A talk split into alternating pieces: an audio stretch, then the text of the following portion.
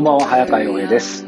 人生を生で聞く、えーライブインタビュー番組、えーライフライブ、えー今日もやってまいりました。えーこの番組は毎週水曜日、えー20時から、えー21時まで、えー YouTube ライブで配信、えー後日、えー YouTube と Podcast でアーカイブも、えー配信、えーしています。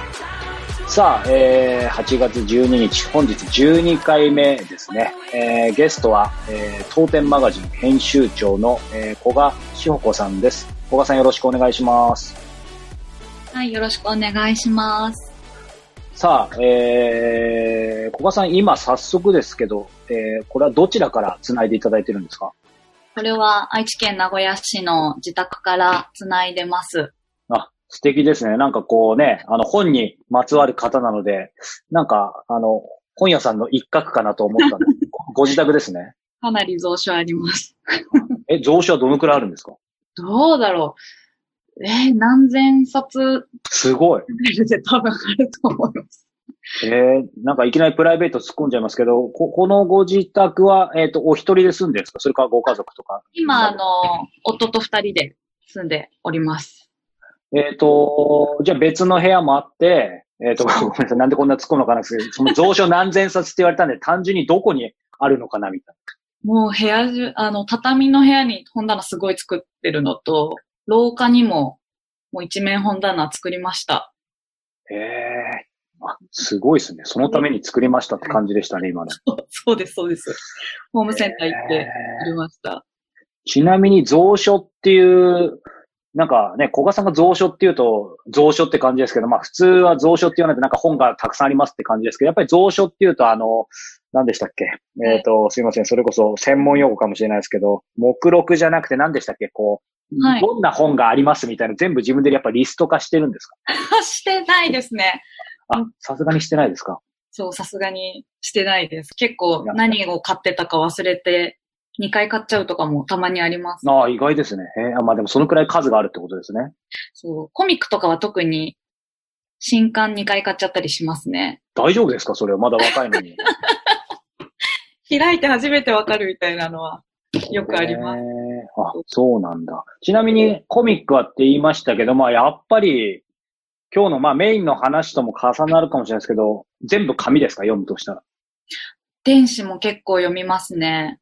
あ、そこは意外と、はいなんだろうこ、こだ、こだわりそれからなんか使い分けとかあるんですか？使い分け、なんか意識はしてないですけど、結構少女コミックとかは、うん。小回りが大きい漫画とかは割と電子で買っちゃうこともあったりとか、もう市場に回ってない古い漫画とか、本屋さんはいはいはいに手に入らないやつとかは買っちゃったりしますね。うーん絶対逆に紙じゃなきゃ嫌だみたいなのあります両方出てるような本でも。なんか種類とか。でも、そうですね。なんか、結構雑誌とかは私はい紙使うことがそれこそ変かもしれないですけど多いですね。ああ、でもすごい、わ、わかる。わかると言いながらね、今こう、まあ別に出してもいいと思いますけど、楽天マガジンとかね、D マガジンとか今どんどん雑誌読み放題になってますけど、で、僕取って愛用してますけど、でもやっぱりなんでしょう、あの雑誌の、ね、ペラペラめくるとか一覧性とかいいかなと思うんですけど、古賀さんもやっぱり紙雑誌がいいっていうのはなんかそういう理由ですか？それか他になんかあるのか私も ID 楽、楽天じゃ D マガジン持ってるんですけど、ほとんどでも紙でやっぱ読みたいのは、なんかこう、パッと開けるのがいいですね。うパラパラして、どの特集だっけってパラパラしてパッてできるのは、うん。紙の感覚が一番あですよね頭に。うん。なんかその俯瞰性とかね、こう一覧性、一応こう電子でもなんかパッて全部ダーって出てくるけど、やっぱちょっと違いますよね。ちょっとやっぱ違いますよね。なんかうん、均一じゃない、なんか、電子はちょっと均一すぎるというか、うん。情報がもう同じすぎるかなっていうのがあって。そうそうそう。うんなんかこの電子論だけでも1時間いきそうなんで、そろそろね、ちょっと入ってきそうなんですが、そう、まさにまあでも今話近づいたんですけど、やっぱり最初に聞きたいのはこの、当店マガジン、はい。えー、まあ編集長と、あ、さすが、ちょうど。これはまさに紙ですね。紙ですね。紙です。これはちなみにどんなものなのかさ、ね、せっかくなんで紹介していただいていいですか、ありがとうございます。これは、あの、昨年の11月に、えー刊行させていただいたフリーマガジンで、本屋に行きたくなるフリーマガジン、当店マガジンの名前で、えー、いいですね。はい、自主観光でさせていただいたんですけど、内容は、あの、私が本屋さんすごい好きで、自分がやりたいっていうのもあって、いろんな本屋さんに経営の話聞いたりとか、うん。あと品揃えについて詳しく聞いたりとか、あとはその、選書。あの、書店員に、書店員によって違う選書っていうのも、なんか並べてみたら面白いなっていうのがあって、そういったものを本にしたいなっていうのと、まあ、印刷会社さんと実際に本を作りたいっていうのもあったので、そういう希望をこう詰め込んだ雑誌になります。これは年一観光で今後出していきたいなっていう目標があるんですけど、これサイズはどのくらいですか、これ？これはもう、あの、少年、あ、青年コミックと同じぐらいのうん E6 版っていうサイズです。えー、これでも、なんだろう。んこのイラストは、なんかどなたか描いてもらってるんですか？これは、はい、さぬきなおやさんっていう漫画も描いてるんですけど、あ、今ちょうどあります。あ、さすが。川から出てます。あーすごい素敵。コンフェズドっていう、はい、すごいはいアコミっぽい感じの、はい。はい、な内容もすごく、なんか映画のワンシーンみたいな短編集で、うんはい、かなりかっこいいんですけど、その方えに、ー、いいですね。これ、でもやっぱりこう、まず聞きたいのは、これな、なぜ、このフリーペーパー、当店マガジンなんですか？あ当店で合ってますか？独店じゃないですよね。特典でそう、すごい特典って読んでいいただく方多くて、大体本当に二人に一人ぐらいのレベルで、今まで特典って読んでる人まあでも一応確かに習ってるはずですよね。当店、苦当店ってねそうです。。句読点っていうと分かりやすいんですけど、はいそれ単体で読むとすごい特典って読んで、うん。当点と読んで、あの、はい文章の中の息継ぎとか、点っていう、あの、私は点の点のことをはい。当点って言うんですけど、なんかその文章の中の息継ぎで使ったりとか、うんその全文のアクセントのために使ったりとか、なんかそういうふうに、なんか一呼吸置くための存在が当店だなっていうふうに思っていて、なんかそれがすごい生活の中の本屋さんに近いものがあるなと、ある日気づきまして、なんか、生活の中の本屋さんに近い。あの、例えば、打ち合わせ、大事な打ち合わせの前に、心を落ち着かせるために、こう、本屋さんに行って、うん。雑多に並んでるものを見て、ふーって一息ついたりとか、はい。はい。なんかそういう、あー、なるほど。なんか家になんか帰りたくないな、けど飲みに行くのもな、みたいな時に、ふらっと寄って、はい。気持ちリセットしてお店出るとか、はいはいはい。そういう生活の中で、ふと息抜きができる場所だったりとか、うんまあ逆になんか知的好奇心で背伸びしちゃう場所みたいなので、はい本屋ってすごく当店みたいな役割をしてるなと思ったので、えー。そうで、まあ自分が本屋さんやるときも、そのはい暮らしの中の当店になりたいっていううん。コンセプトでやれたらいいなと思っていて、当店マガジンえーの名前にしました。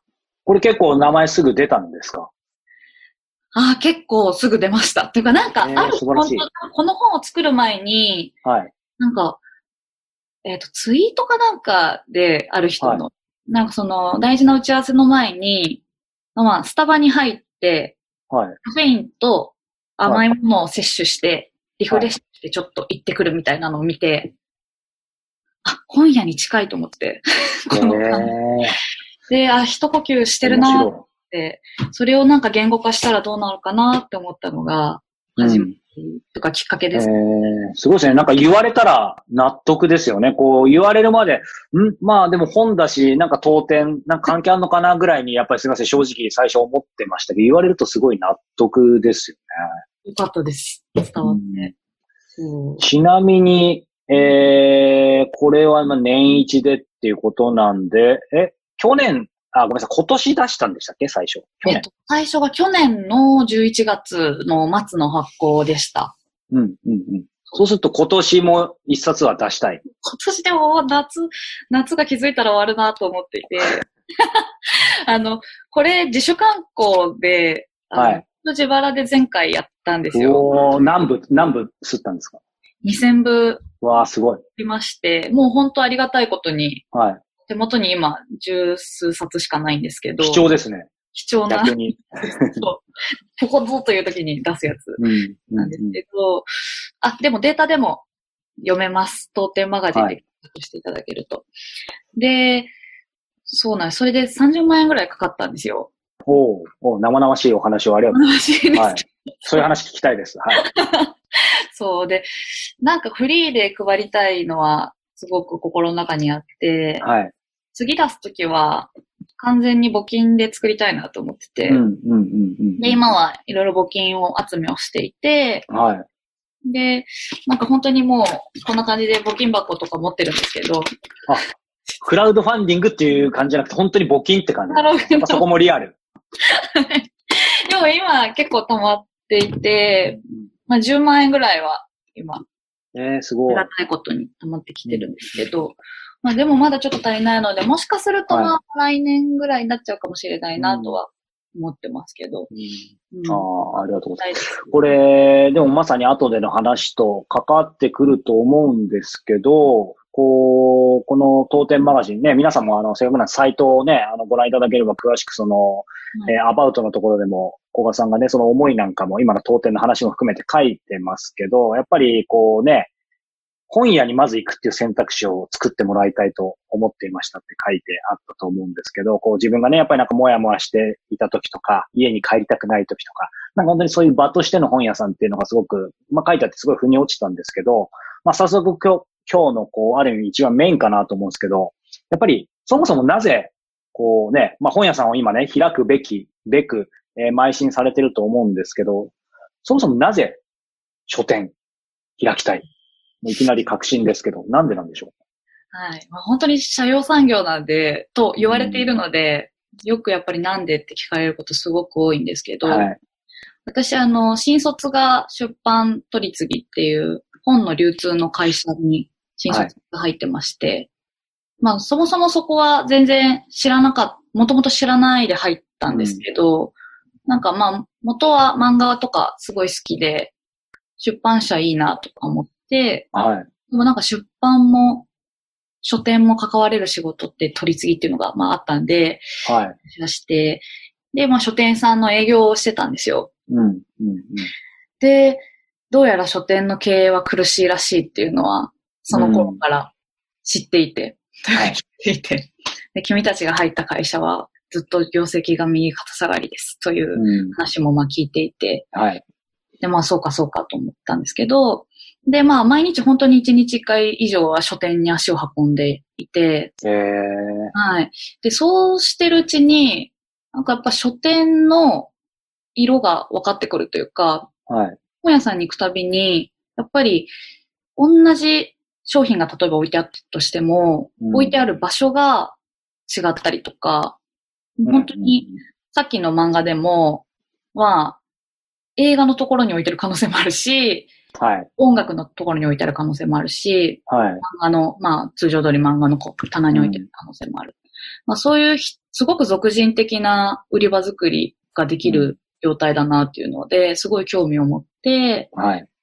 かつ、自分がすごい本屋さんに救われている気持ちがすごくするようになったんですよ。うん。で、ああ、こういう場所ってすごく大事だなって思ったんですけど、ただその現場で働いてる人たちはやっぱ売り上げが厳しいとか、はい。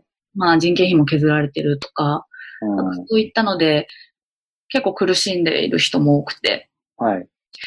そんな、こんないいものなのになぜっていうのが、まあ最初にあり、うん。で、なんか経営がちゃんと続けられる本屋経営ってできないのかなっていうのが、はいはい。で、それだったらもう自分でやりたいなっていうのがえー。始まりですね。うん。そう。なんか、あのー言われると、こう、まあ、また納得なんですが、とはいえ、えーまずそもそものところで、うん。えーやっぱりその本、本や両方ね、好き、興味があるってことで、まあ、あの、取り次ぎだったら両方書かれるんじゃないかっていうのも納得なんですが、とはいえ、えーなんだろうな。まあ、本が好きだから、例えば出版社とか、うん。えー本屋さん好きだから本屋さんっていうのはわかると思うんですけど、その、なんか、そこを取り次ぎっていう発想がね、も もちろん業界の人であれば、そ、それ確かにその通りなんですけど、こう、学生卒業してそういう発想がなんで出るのかな？たまあ、あの、端端的に例えば、ね、ご両親とか、こう、親戚とかご友人で、えーそういう出版業界の人がいたとか、そもそも、こう、もっと遡ると、小川さんご自身学生の頃からそういうところでバイトしてるんですかなんかその辺のバックグラウンドはあるんですか？ないんですよ。ない。私、大学も国際教養学部っていう学部で、はい本当に国際リテラシーというか、はを学ぶ学部でスペイン語を専攻していて、ええスペインに、まあ、行ってたりとか、はいはいはい。本当に出版は全く、あの、メディア論とかも学んでなかったんですよ。で、もう本当に就活いざなるってなった時に、うん。まあ、自分の原点なんだろうってやっぱり考えて、はい。その時は、あの、私すごいリボンが昔から好きだったんですよ。リボンってあの、ま、漫画の。リボン。はいはいはい。だ合ってますよね。大丈夫ですよね。僕、はい。男子なんで。はい。こう見えて男子なんで。はい。すごいリボン子だったんで、はい。集英社いいなって単純に思ってて、うんはい。本当にそういうレベルだったんですよ。うん出版業界自体もその当時は。うんうんで、だったんですけど、同じ出版、てか本が好きな子が、はい。どうやら取り次ぎっていうのがあるらしいって言って。らしい。うんそう。で、なんか説明会行くって言ってたんで、あじゃあ受けてみようかって言って、まあ、受けたんですけど、なんかその流れで調べていくうちに、はい。こんな仕事があるんだと思ってうん。入社しました。そうか。じゃあ、こう、意外と僕勝手にあんまりこう調べすぎずに今日臨んだんですけど、こう、やっぱりね、代々実は、あの、書店を、こう、地元でやってて、まあ、それを、こう、なんだろう、引き継ぐべき戻ったみたいなストーリーとか、いいですね。なんか、なんか小説みたいですけど、そう、なんかそんなストーリーとか、なんか、あったのかなと思うんですけど、でも、まあさっきもね、さらっとおっしゃいましたけど、とはいえやっぱりその本とか本屋さんっていうのは、すごい好きだった。それか後から振り返れば好きだったぐらいなんですか、正直。ど、どうなんでしょう？あれ、ちょっと固まっちゃいましたかね。かあ、大丈夫です。今復活しました。僕の質問は聞こえまし、聞聞こえましたはい。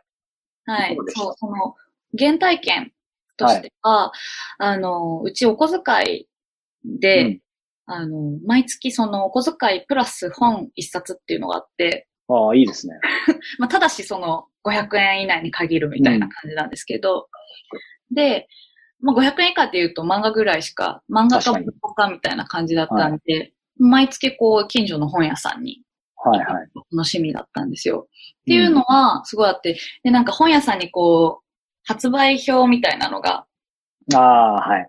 なんか何日発売、どこどこ。ああ、ありましたね。あれとかもすごい見てました。こう、こへー今月これ出るんだ、みたいなのは見てうんて、後々気づいたらそれ発行してるのは、あの、一番最初にこう、入った会社だったんですけど、へえ、面白いですね。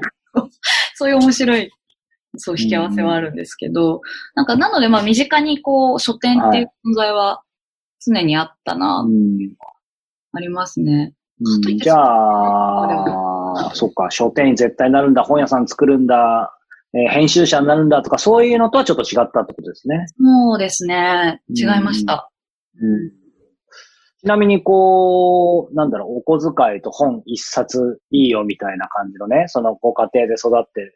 あの、なんかご両親はそういう本に対して、うん。なんだろう、やっぱり大切に思ってるのがなんかあるんですか？そういう職業についてたっていうのともちょっとさっきの話と違うのかな？が、全くですね。なんかそれこそ、母はもう本当私、あの、三姉妹なんですけど、こう、三姉妹で上に姉が二人いて、末っ子ですか？末っ子です。可愛がられて育ちましたね。甘やかされて育ちました。でもなんかその上二人も結構本が、本というか漫画がすごい好きで、はいはうちの母はもう本当に娘たちが買ったものをい。読むみたいな感じへなんですけど、でも、まあ、見てみると、古い本もあったりとかは。はいしますね。父が山登りがすごい好きだったんで、うん。山と渓谷者の本はすごいあります。おー、なんか想像つきます。いいですね。へーそうですね。松本清張とか、なんかああいう本は結構ありました。その辺も読んでたんですか？でもあんまりその、やっぱ幼心にちょっと怖いなっていうのはあって、うん。やっぱりなんかお父さんの本棚からどんどん読みまくるとかそういう感じではなかった。そういう過程ではなかったですね。う。ん。ああ、ありがとうございます。ね。バックグラウンドが少しわかりました。そこで、こう、さっきの話戻りますが、はい。こう、その取り次ぎの会社に入って、まあ、いろいろね、書店とかいろんな現状を見ていくにつれて、こう、それだったら経営のところがなんかできるんじゃないかっていうことでっていう話はありましたけど、とすると、もうその、えっ、と、それは取り次ぎの会社に入ってもう何年目ぐらいの時そういうふうになんかできるかもしれない、や、やる、た方がいいんじゃないかって思ったんです2年目ですかね。早っ。なんか、なんかこう、そういう、なんだろう、まあ、ご自身だとなかなかそういうの分かんないかもしれないですし、謙遜するかもしれないですけど、なんかそういういわゆる本質というか、なんかそういうのが結構昔から見えるタイプなんですか？いや、いや、そんなことないです。ただ、結構、わからい。ないことはすぐ人に聞くうんうんうんので、あの、会社でも、はい。本当に細かいことすごい聞いてました。なんか、うんなんか本当に本のまあ流通の会社だったんで、はい本一つが事故するって言って、こう工場、工場とかまあ流通センターでなくなるみたいなことが起きるんですけど、はいはいはい。それももうなんかわかるまで調べたりとか、うん。基本なんか結構本当になんでわからないみたいなこと多いんですよ。本当もう何十、何万冊扱ってるので一日に。はいはいはい。だけどなんかそこのシステムのもうしききっちり知りたいみたいなのは結構あったりとか。えーあ気になったらやっぱりかなり調べたい、知りたい、しかも自分のこう足でみたいな、そういう感じのタイプなんですか、ね、そういう、はい、そういうのはやっぱありますね。えー、素晴らしい。でもそうすると、あれですか？えっ、と、その後また転職もされてますけど、はい。ある程度早い、就職して早い段階、その2年目の段階で、なんだろう、そういう書店の経営をこう、うまく変えればみたいな。もうイコールいつか、つまり経営を変えればでもいろんな選択肢あるわけじゃないですか。すいません、そういう職業あるのかわかんないですけど、まさにそういう経営コンサルタントみたいなのもあるかもしれないし、うん。はい。まあそれこそそういう、なんだろうな。うーん、まあもちろん書店作るのもありかもしれないし、いろんな選択肢あると思うんですけど、なんか今まさに目指してる書店を作るみたいな、なんかその辺まですぐもう、えっ、と、考えが至ったんですか？そうですね。あのーもともと最初に思ったのは、はい。あの、本屋さんの売り上げ低い。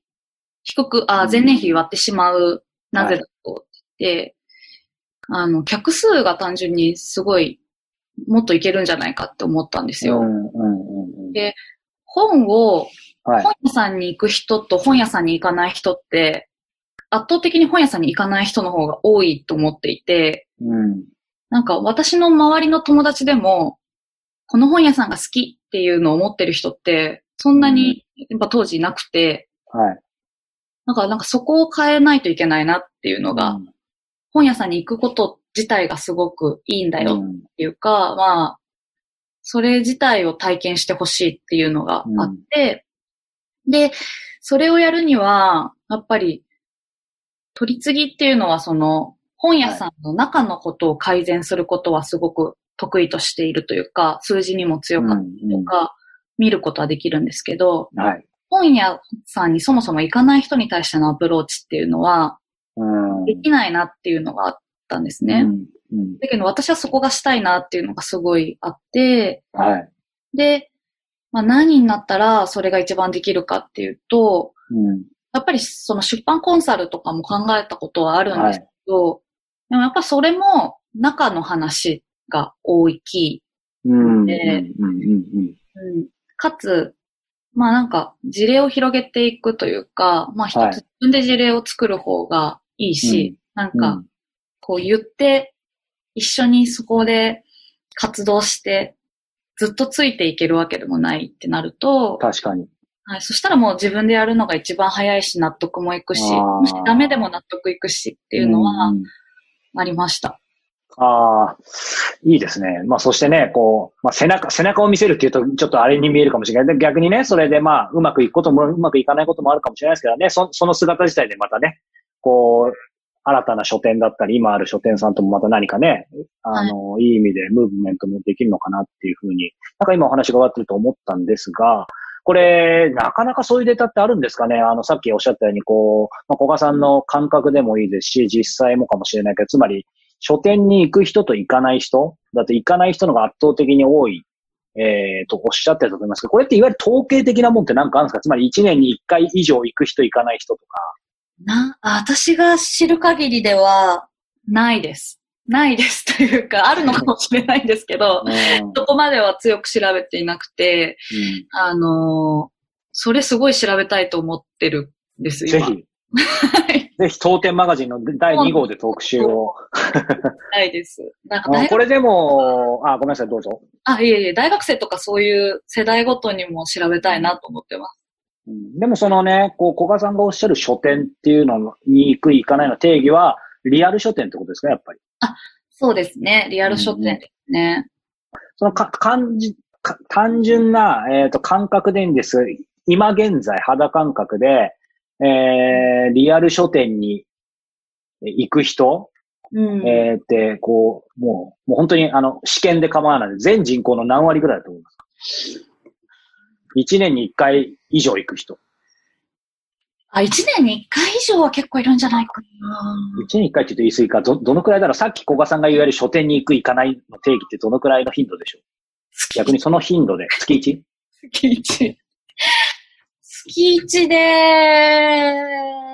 4割に満たないと思います。3割もいかないんじゃないかな。なんか小賀さんにがっかりされそうで恐縮です。俺も行ってないかもしれない、月1だと。というか、今やっぱこの時期になってよ行かない、てか外出てない。そうですよね。うんでも普段だったらやっぱり、こう、月1では、なんか自分で逆に決め、決めてたので、うんただそれがね、あの、普通なのか特殊なのかもわからないし、でもおっしゃる通りそうか4割とか。もっとでもい、早川さんが言ってないならもう、いやいやいや、ぼ僕は、あの、あれなのかわかんないですけど。や、でもい確や実に、ーうん、マジョリティは言ってないと思い、うんそれこそ、じゃあそれがね、えー、まあオンライン書店というかもうアマゾンとかだと、そ、それだと月1はやっぱ増えますか？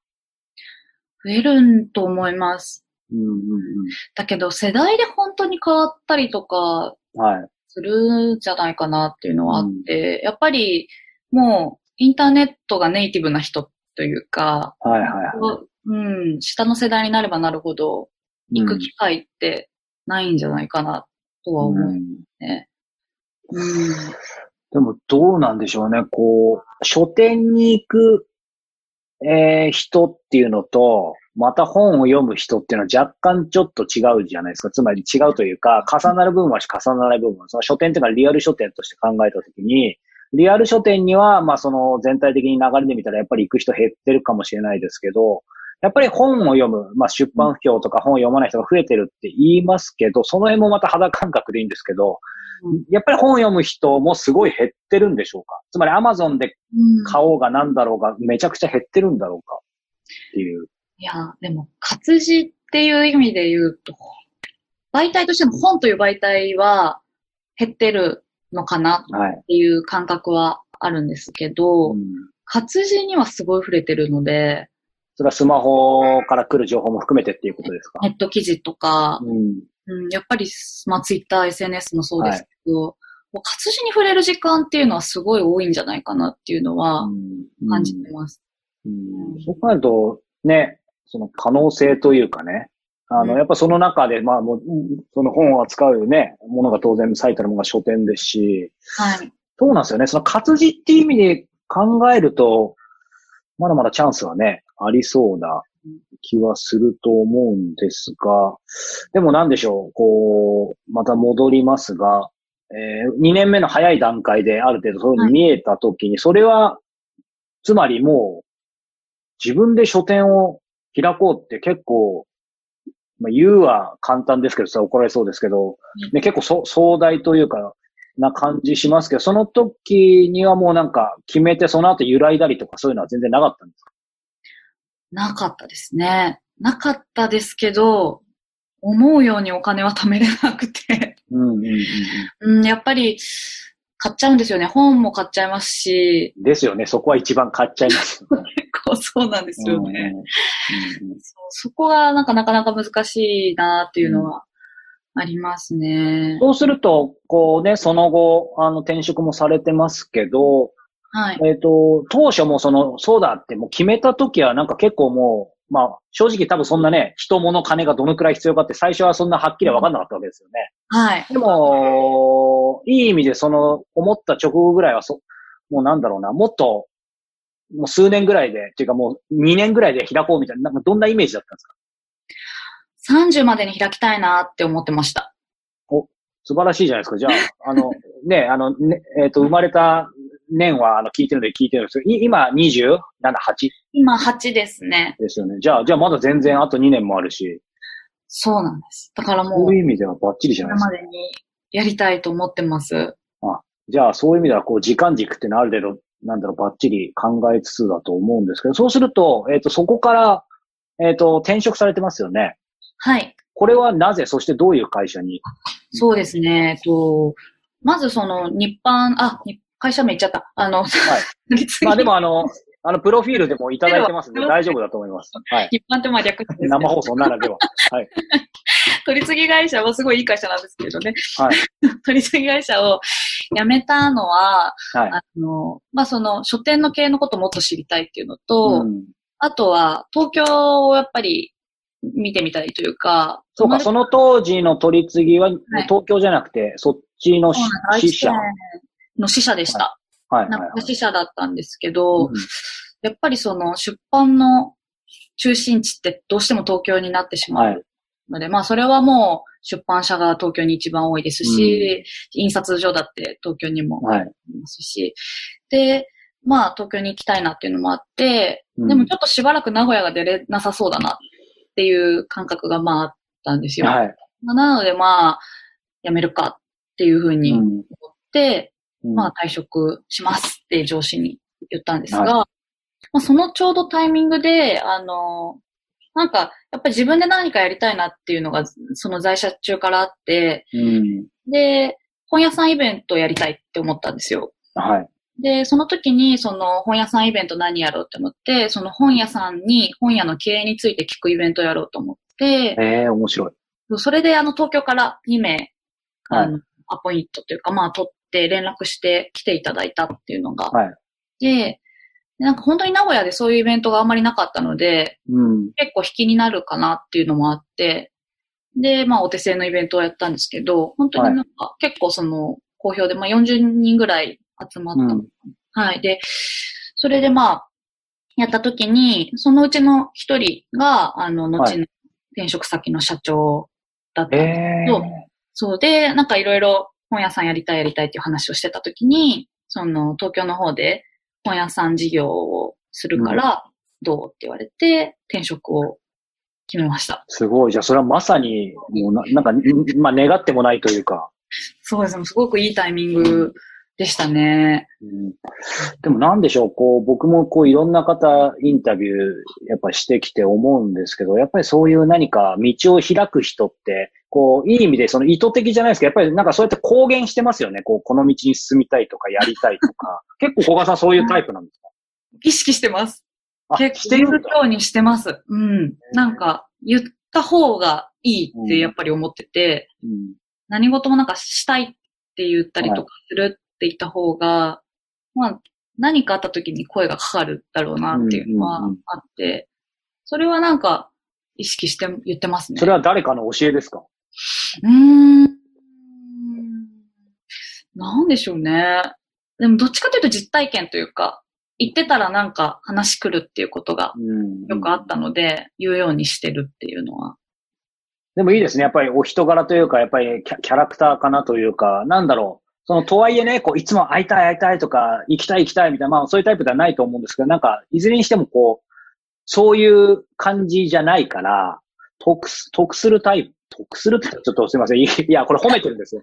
ありがとうございます。いや、だからなんかこう、そういう、うら、羨ましいというか、ね、なかなかそれは持って生まれた、あれなのかなと思うんですけど。あの、まあ、そこでこうね、えーまあ、これもね、あの、プロフィールもいただいてますし、そこにも書いてるんで言っていきますけど、その転職先が、この本屋さんを、まあ、作るチームというか、そのエディトリアルジェットセットはい。の、えーだから事業部か。で、実は僕もね、あのーそこがやっている、えーっと、ある本屋さんね、えーはい。のイベントで、そこでね、たまたまあのご一緒させていただいて、その時に面白い方だなと思ってたら、あれよあれよという間にまた独立されてっていう。結構でも言われません？なんか、イメイメージと違うっていうとちょっとまたそれも違うんだけど、こうなんか、なんだろうな、ずっとこう、会社員でっていう感じでも確かにないけど、なんか、独立みたいな感じとは僕は思わなかったんです。けど、なんかその辺言われません？あんま見た目、まあ関係ないけど。独立するときってみんなに、ああ、納得納得みたいな感じでした？ご友人とか周りは。あでも結構その、やっぱ本屋さんやるって結構言ってたので、ついにだね、みたいな感じのリアクションが多かったはいはいはい。ね。そうか。あとまあでも自分結構やっぱり自分の性格上あんまり、その会社員が向いてないな そうなんですね。ありましたね。それはどんなところで感じるんですか？なんか本当に、社長の考え、今どういう考えなんだろうってとか、どういうことを言ってるんだろうっていうのが本当にすごく気になってしまうはいはい。ので、なんかその、それはもう本当1000人規模の会社でも、小さい会社でもなんですけど、それで自分がこう、やることが納得しないとはい。動けないといううか、んうんうんうん。なんか、なんか、ああ、いいなるほど。も悪い意味でもすごい、うん、誘導されちゃうのもあると思うんですけど、うんうんななのでなんか、自分がやっぱ納得した上でやりたいとか、そういう思いが強いのかな、とは思いますね。うん、そうすると、こう、まあ、さっきの話でいくとね、こう、小賀さんのその夢、この30歳までに書店、本屋さんを作るっていうところから逆算すると、はい。小賀さんの人生でいくと、もう、すごいいいステップアップだと思うんですけど、これもうざっくばらんの話ですけど、はい。えっ、と、次のこのエディトリアルジェットセットに転身するときには、その、えっ、と、先方の社長さんからね、来ないかって言われた。っていうことは、もう逆に、えっ、と、その社長さんと小賀さんの中では将来的には、つまりまた独立するみたいな、もう話は最初から前提としてあったんでそうですね。私が本屋さんやりたいです、自分でっていうのは。そううん なんか、すごく本当に、あの、言ってくださったのは、なんか、いい経験になると思うって言ってくれて、あ本当にありがたいうん転職だなと思いました。うんうん。そうか、じゃあそういう意味では、いや、本当にね、なかなかそういう自分のこう夢を突き進む道の途中にね、そういうご縁あって、こう、まあある意味もちろんその会社にも貢献しながらですけど、その会社からも応援されてみたいなって、まあ全員が全員ね、なかなかそういうケースってないと思うんですけど、なんだろう、まあ実際じゃあ入って、えー、まあ結果から言うとね、えー、予定通りというか人生の予定通りそのフリーに、えー、今年の5月？そうですね。えっ、と、はしそうですね。フリーになったのは5月からうんうん。です。そうするとその、えっと、前の会社には結局何年ぐらいいたんですか？2年と11ヶ月ですね。あぎなんか意外と短いっていうと、そうか、でもまだお若いですもんね、そうか。3年3年ぐらいで、今ですね。あ、素晴らしいですね。じゃあ石の上にも、あ、でも3年弱か。そう、3年いってないです。大丈夫です。ぼ僕は全部2年半なんで僕が待ってます。はい、すいません。比べるのもあれですけど。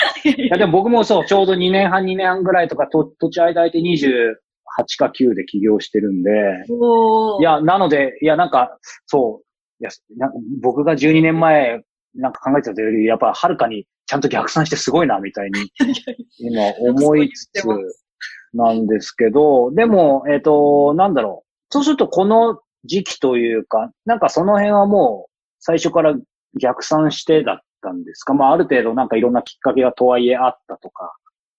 そうです。結構でも、東京に行くってなった時は、あの、10年ぐらい行くかもしれないなって思ってました。おうそれは、なんか根拠なく？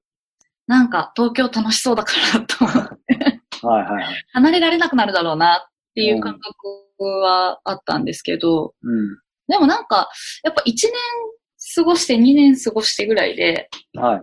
なんか結構その土地感も分かってきて、あそりゃ奥掘れば掘るほど出てくるんだとは思うんですけど、うんはい。なんか、なんとなくこう東京の感じが分かったというか、うん。うん、なんか、まあ、深めることももちろん大事ですけど、はい。深めるのは自分が独立してからできるなって思ったので、まあ、もう自分で経営をするっていうののキャリアを積んだ方がいいなっていうのは思いました。へーまあ、なんとなく東京が分かったっておっしゃってましたけど、東京、なんとなく東京というか、すいません、なんか偉そうなこと言った。いやいや全然全然全然。いや、その古賀さんが言う、なんて言うんだろうな、表現する東京って何ですか？うーん。なんですかね、なんかその消費の仕方とか、うん。うん、なんか働き方とか、まあその出版社の人の仕事の仕方、仕方とか仕事をしてる人にあったりとか、うん。書店さん同士のつながりの仕方とか、うん。なんかこれは今は地方でも代用できるのかなってはうん。思います。へうん、やっぱりその情報の収集の仕方とか、ーはい。ファーストコンタクトはやっぱり面と面であって、はい。人との紹介とかであってっていう人脈みたいなのあると思うんですけど、うんなんていうか、そこから深めたりとか、まあそれよりそこから広げてみたいな部分っていうのは、今はその地方と東京っていう垣根が、うん。まあ、そんなに気にしないでもいいのかもしれないなって思ったんですよね。あーでも確かにそういう意味では、こうね、まあ不幸中の幸いというか不幸の中にではあるけど、やっぱりこのコロナのでね、よりまあ今日のこのライブもそうですけど、なんだろう、より、まあなんだろう、別にシンプルにそのテレビ電話でコミュニケーション取れるからって話だけじゃないですけど、でも普通になりつつありますよね、こうやって。そうですよね。なんかすごい日本が小さく感じるようになりました。確かに。本当にそうですよね。でもその一方でね、こう、さらっとおっしゃって、個人的にはすごく今嬉しかったんですけど、ファーストコンタクトはやっぱり対面で会うことっていうふうに、さらっとおっしゃったんですけど、やっぱりそこはすごく大事だと思われてるんですか？そうですね。やっぱりなん、なんかやっぱ、会うと違う。うんこれはでもうまく言語化はまだできないんですけど、うんうんううん。ん。なんかやっぱ、その身の回りの、なんか一緒にいる空間の空気感とかは本当、ですね。うんありますよね。あります、あります。うん。これうまく言語化はできないんです、私まだ。そう。確かに。でもまさになんか手前味噌になっちゃいますけど、僕はやっぱそこが大事だと思ってて、その会う力っていうものをずっと提供してて。でもなんか、最近面白いのが、とはいえ、こう、僕の話になっちゃいますけど、僕もこの自粛期間というか、やっぱ4月ぐらいから、もうずっとオンラインの取材なんですよね。で、やっぱり一回会ったことある方は、うん。まあ、なんとかできるんですけど、やっぱり自分でこう、毎月新しいゲストにインタビューする別の番組もあるので、そこのところ最初どうかなと思ったんですけど、まあ、なんとかアポをヒーヒー言いながらも取って、で、皆さん Zoom でやると結構面白かったのが、ちょっと脱線しますけど、なんかね、意外と終わった後にみんな、こんなんでよかったんですかねみたいに言ってきてくださって、で、それどういう意味かっていうと、要は、こういう Zoom とかって、まあ、古賀さんも今日自宅ですし、僕も自宅ですけど、要は自分がものすごくリラックスできるとか、安心安全なスペースでやることが多いじゃないですか。それはありますねうん。だから、その彼ら、彼女らゲストの方、著名な方ですけど、みんな言ってたのが、やっぱりすごいもうリラックスしすぎちゃって、普段のこうメディアでは出ないような、なんかものを出しちゃって大丈夫かねみたいに言われて。ああ、面白い。うんだからさっきのファーストコンタクトはもちろん絶対的に僕も今でも重要だと思うんですけど、意外と何が言いたいかってさっきのその地方に行ってもね、いろいろできるっていう話と通ずるところがあってなんだろう。やっぱり人間って慣れるじゃないですか。だからこの Zoom 難しいとか、まあいろいろありますし、空気感つかむのがあって、まあそれ事実なんですけど、やっぱり僕も今、週、こういうインタビューとかめ面談とか入れるとやっぱ10回ぐらいやってて、すごい。だから、まあ正直疲れるんですけど、でも、そう、だからやっぱ人間ってな、慣れてくんだろうな。ただまあずっとこれだけの世界は確かに僕も嫌なんで、うーん、あれなんですけど、だから、移動時間とか結構恋しいですよね。そうなんです、そうなんですよ。だからすんごい効率的に今できちゃうから、あ、これいいじゃん、いいじゃんって言って、なんかすごい効率いいわと思うんだけど、疲れてる自分がまたもう一人いるみたいな。うんそうそう。すごいそれはあると思います。うんなんか本当オフィスが近くなる方が近いですよね、感覚的には。そう、そうなんですよ。やってると。うん、だからなんか間の、やっぱ間というか間というかね、その、無駄とかそういう時間とんと大事ですよね。いや、大事ですよね、オフライン。うんそうそう。というのをこう思いつつ、さあそしてこう実際、そのフリーになろうと、独立しようと、えー決めた時に実際問題恐怖はなかったんですか？とはいえ。うーん。あんまりなかったですね。すごいなそれは、本当に後先あんまり考えないタイプだと思うんですけど。うんうんうんうんっていうか、うん。まあなんか、仕事はあるじゃないですか。たくさん。はい。あの、本当に選ばなければというか、うん自分がもしやりたくないと思った仕事があるとしても、生きていくためならできるんだろうなとかは思ってそうですね。うんうん。なんかそういうことを考えてたら、うんあの、生きてはいけるだろうなっていう感覚はあったので、まあ、うん。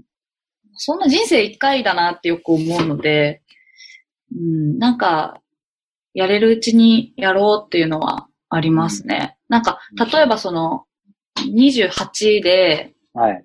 会社辞めて、なんか、もし失敗しても、10年間失敗したとしても、38ってまだ転職できるとかは考えました。僕40ですけど、もう大丈夫ですか できますよ。あの、ぜひ、ぜひお願いします。できますよっていうのは変ですけど、あの、あの、なんだかんだ私ハローワークも結構通ったので、へ探してもし結構、なんかどういう職があるんだろうっていうのは今まであんまり検索してこなかったので、うんすごく見ました。でもなんかお話伺えてよかったです。こう、ほら、今、最初ご自身である意味あんまりこう、いい意味で、後先考えずにみたいな無鉄砲なみみたいなおっしゃいましたけど、でもなんか、やっぱりそれだけじゃないなと思ったら、やっぱり今みたいに、またこれもさらっとおっしゃいましたけど、なんだろう。ある程度、まあ、ハローワークも含めて、なんかちゃんと、なんだろう、想定してますよね。そうですね。まあ、なんだかんだ多分慎重ではあると思います。うんうんねなんか不思議な方ですね。そう。だから、慎重なのか大胆なのか、まあ、両方ね、あるんでしょうけど。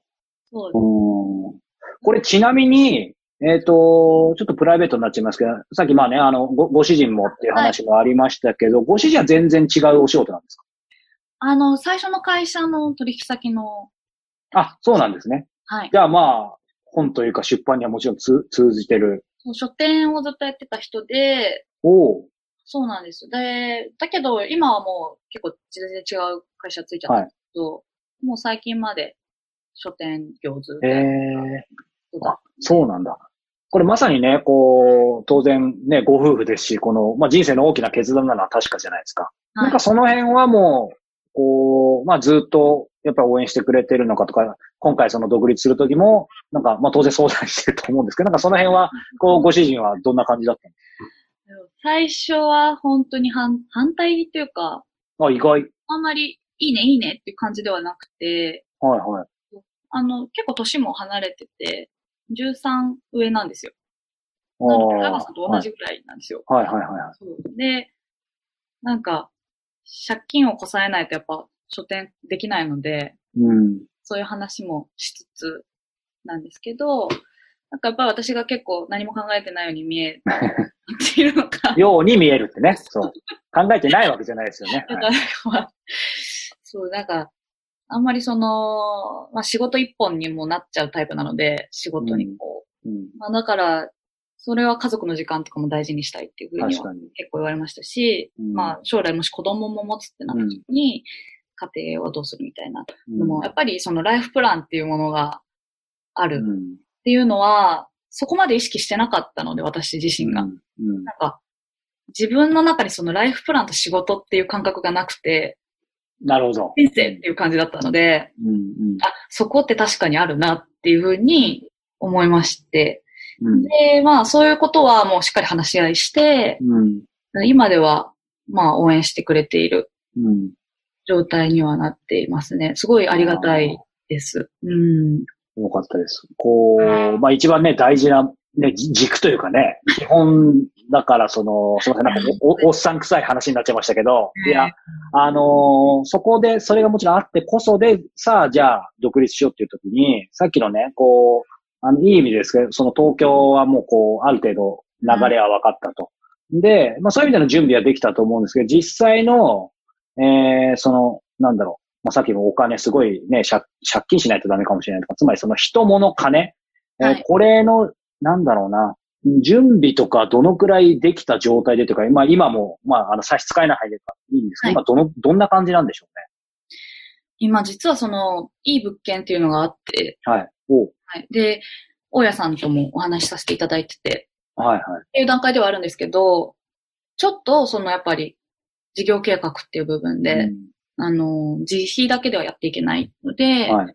お金を借りるためのうん。動きをしていて、うんまあそこがクリアになれば、開業に向かって本当に、あの、数えるヶ月、うんうん開業に向かっていることができるっていう状態にはうんあります。けど、そこの融資がやっぱり通らないと、はい。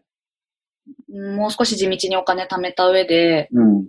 うん、やっていかないといけないなと思うので、そうなった場合はもう30超えるなっていうのは覚悟してます。うんこれちなみに、まあ、後で具体的なそういうどういう本屋さんをね、作りたいとか聞こうと思ってたんですけど、なはいなんて言うんだろう。まあまあもうイコールになっちゃいますけど、こう、古賀さんが描いてるその本屋さんの、まあ単純に広さ、規模ってどのくらいなんでしょ広さは、坪数で言うと、坪数で言ってういいですよ。これリアリアルな箱面白いですよ。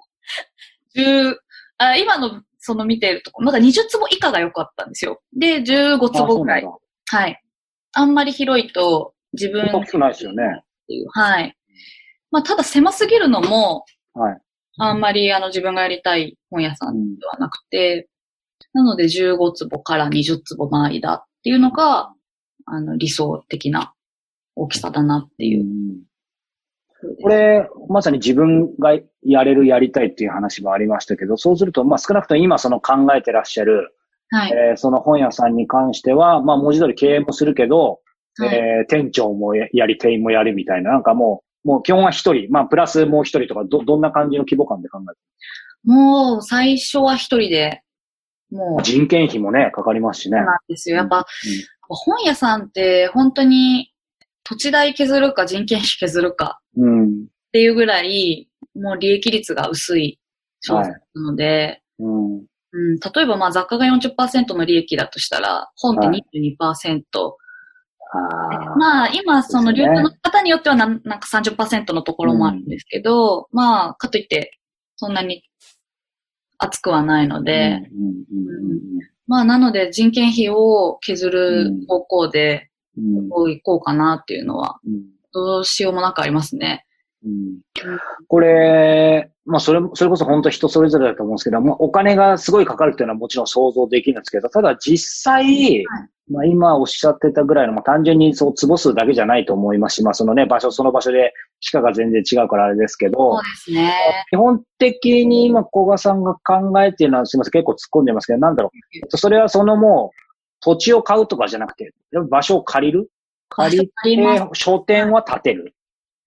書店、居抜きみい。たいのをなんかこう改造するみたい居抜きですね。居抜きというか、まあ、そうですね。借り、空いてるところを借りる。はいで、まあ、手を加えてお店にするっていうので、絶対条件として、その、私の中では、あの、1階がいいっていうのがあるんですけな。えど、ーなんでですか？あの、やっぱ街に隣接してるのがいいなと思ってああ、はい。そう。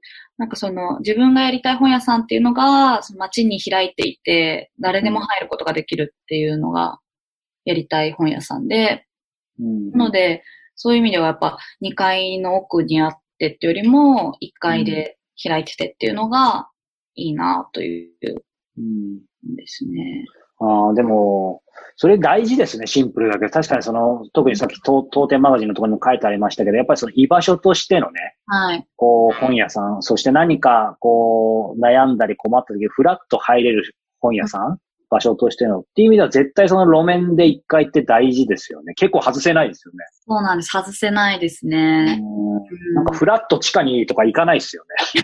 フラッと階段細いところで4階まで登っていくとか、もうその前にやめちゃいますよね。でもそこまでやっぱ求心力がある人は、すごいんですよ、もう本当に。あそあそういう本屋さんもあるんですね。もう場所は関係なく。細い一室とか、うんやっぱそういうとこでやられてるお店っていうのは、本当に求心力があるお店だなと思って、うんうん、すごいなと思ってます。えーこれちなみに、あの、そのお店の話であってもそうでなくてもいいんですけどね、あんまり聞きすぎると生々しくなっちゃうんで、あの、話しづらくて全然ありますけど、そう、なんだろう、初初期資金というかね、まあそれを抑えられれば一応抑えられればいいんでしょうけど、今の話でいくと基本的にその、借りて、えっ、と、一番はやっぱその内装というか、まあ外装もなのかもしれない。はい。なんかその辺って、うん百万単位なんでしょうか？それか1000万超える単位なんでしょうか？理想は1000万超えます。やっぱり超えるんだ。はい。それはかかりますね、お金結構。やっぱ本はうん。物量が多いので、はい。在庫量がすごく多いんですよ。はいはい。もう、本だけでも30冊とかって考えると、1個1000円でも3万円。で、それが、なんか5段あったら、うん。うん、15万みたいなうんうんレベルなので、そう、だから、本当在庫量で、うん。もう理想的だと、本当20坪あったら、はい。在庫で1000万ぐらいは欲しいうんって。思っちゃうんですよね。確かに。で、実際のこう、現実面、そうか、本の利益率とか、はい。考えると、そうか。なかなか、確かにね。自己資金を相当貯めるか、こう、融資でしっかり、ある程度借りないとっていうのは現実面あるってことですね。そうなんですよね。なるほど。そうか。でもまあ、じゃあそうすると、シンプルに今の話でいくとね、いい場所とか、こう、やっぱイメージとかも、ものすごく当然もう整ってると思うので、やっぱりそのお金ってことですよね。そうですね。お金は本当にあります。今、まあ現状本当、創業して間もないというか、まあ創業もしてないので、まだあの、うん本当に融資がポシャったら、ハローワーク行って仕事をまた探すので、そういう意味では、本当に、うーん、独立したってというか、独立もしてないぐらいなんですけど、うん。本当に半分独立人間みたいなうん。状態なんですけど、まあ、でもなんかいろいろやりようはあるかなとは思うんうんうん。いますね。うん。でも、それこそね、まあ、これあの、この番組生放送ですけど、実際やっぱり見たり聞く人ね、こう、後からの人の方がかなり多いので、まあ、どこでね、誰が何を聞いてるか、いい意味でわかんないですからね、こうやってやっぱり公言しとくことでね、またいろんなチャンスもね、出てくるかなとは思うんですけど、これ実際、あのーなんて言うんでしょう。もうちょっと具体的にね、やっぱり、はいたいのが、もうすいません、9時回っちゃうけどいいですか？いつも結局、あの、9時半ぐらいになっちゃうんですけど、あの、実際、こう、古賀さんが考える、まあ、あの、ある程度制約全部取れたとして、融資も降りてとか、お金もきちんと入って、どういう、えー本屋さんを作りたいんでしょう？もうちょっと突っ込むと。うん。あともう書店の名前なんかも決まってたら候補なんかも言ってもらってコンセプトとかも含めて。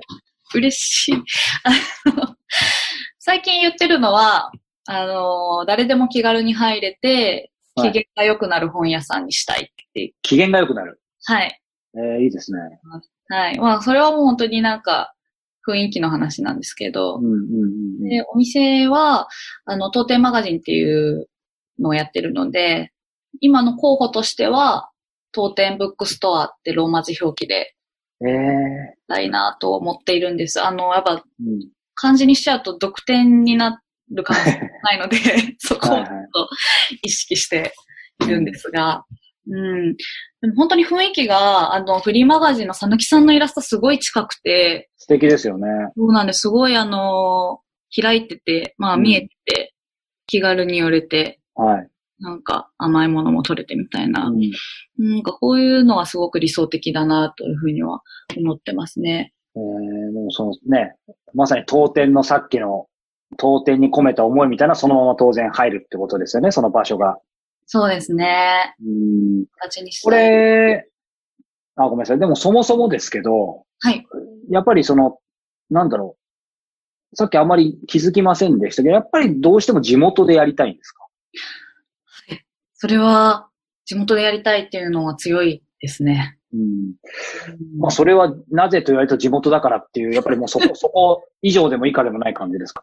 いや、でも結構その、思ってるのは、うん。私が本当に大学からまあ就職までずっと名古屋に住んできて、はい。まあ、何不自由なくというか、まあ名古屋って本当に地方都市ですし、まあ、買いたいものは買えるし、いやー、なんでもありますよね。食べ物は食べれるし、うんみたいな。でも東京のアクセスも結構いいので、あんまりその不満とかはなかったんですけど、やっぱ東京に行って、東京の本屋さんの数に結構圧倒されまして、全然違うんですか、やっぱり？全然違いますね。まあ5倍ぐらい？もっとある？いや、なんか肌感覚もなんか、1個と100みたいなレベルでなんか、へえ。そんな違うんですか？うーん、違いますね。なんかやっぱり、どこの駅降りても本屋さんあるし、で、もう神保町なんて、確かに。30メートル歩いたら本屋さんというか、まあ文字通り街全体がですよね、ね。なんか私あれは結構衝撃的というか、うんうん。なんか、名古屋界隈にああいう古書店街みたいなのないんですか？あ、一応その古くあります。古くはの商商店街みたいなところで古書が昔はすごい栄えてたみたいなところはあるんですけど。でもあの神保町の規模はやっぱないと。ないですねう。んあれはやっぱりすごい得意な感じですね。うんあとはその、私すごい新宿の紀ノ国屋書店とかよく行ってたんですけど、ああ、いいですね。本当に大きいじゃないですか。で、うん人いっぱいいて、本もたくさんあってっていうので、はい。結構その本当入っ初めて行った時に、なんかブルブルってしました。あの、本の量とか情報量がすごい多いと思って。確かに。うん。なんかその時に結構地方とその首都っていうかまあ東京との情報の格差みたいなものにうん。なんか肌で感じたはい。気がして、うん。なんかショックだったんですよね。うん。うん。でなんかもし自分がこういう街で、というかその本屋さんがいっぱいある中ではいたら、今とは違う道がもしかするとあったかもしれないなとか、うん。なんか視野が広がることがもっとあったかもしれないなっていうのがあって、やっぱそういう場所づくりってすごい必要だなっていうのがうん。あので、まあそれはしっかり地元に作りたいっていう、うん。地元に還元したいっていう気持ちがすごいありました。うん。うん。あのーまあそのね、経営っていう視点から考えたときに、今その経営の、まあ前というかもっと大きなね、あの一番肝のところでその、まあ当店っていう、まあ本当にコンセプトというかね、えーベースの部分、あとそのさっきの、えっ、とイラ、イラストのようなね、はい。イメージってすごい伝わったんですけど、こう、実際のところなんだろうな、まあ当然いろいろ業界のことを見てこられて、書店が大変なの分かってきて、いわゆるちょっと月並みな質問になっちゃいますけど、やっぱりこの当店ブックストア、はい。ブックス、はい、の、なんだろうな、実際じゃあこれ開業しますとした時に、やっぱりまさしく、ね、一般的には書店今厳しいわけで、ますます厳しくなりそうな中で、こう、やっぱり賞賛というかね、こう、ユニークさというか、なんかその辺の部分っていうのはなんかあるんです。つまり何で勝負しようとするかというか、ちょっと厳しい質問かもしれない。いやいやいやいや、いや、そうですよね。でも本当に、もう、すごくシンプルにリアルな場で勝負すると思っています。うんなんか、結構その、まあコロナで人とのつながり方とかも、まあ新しい生活様式とか言ってますけど、そうですね。うん。うん、でも、やっぱりその、リアルでうん。人と会える場所とか、知らない人がそこにいる場所みたいなものっていうのは、なんか、もう少し今までよりもかなり特別な場所になってくると思うんですよ。うん。で、まあそういう特別な場所っていうものに、なんか、もう少し近づいていきたいなというか、うん。なんか本屋さんに行くことが日常の中の非日常でありたいし、うん。まあかつ、まあ日常使いできる。まあ誰でも入れるっていう意味ではうん。日常的な場所でもありたいし、なんかそういうパブリックスペース。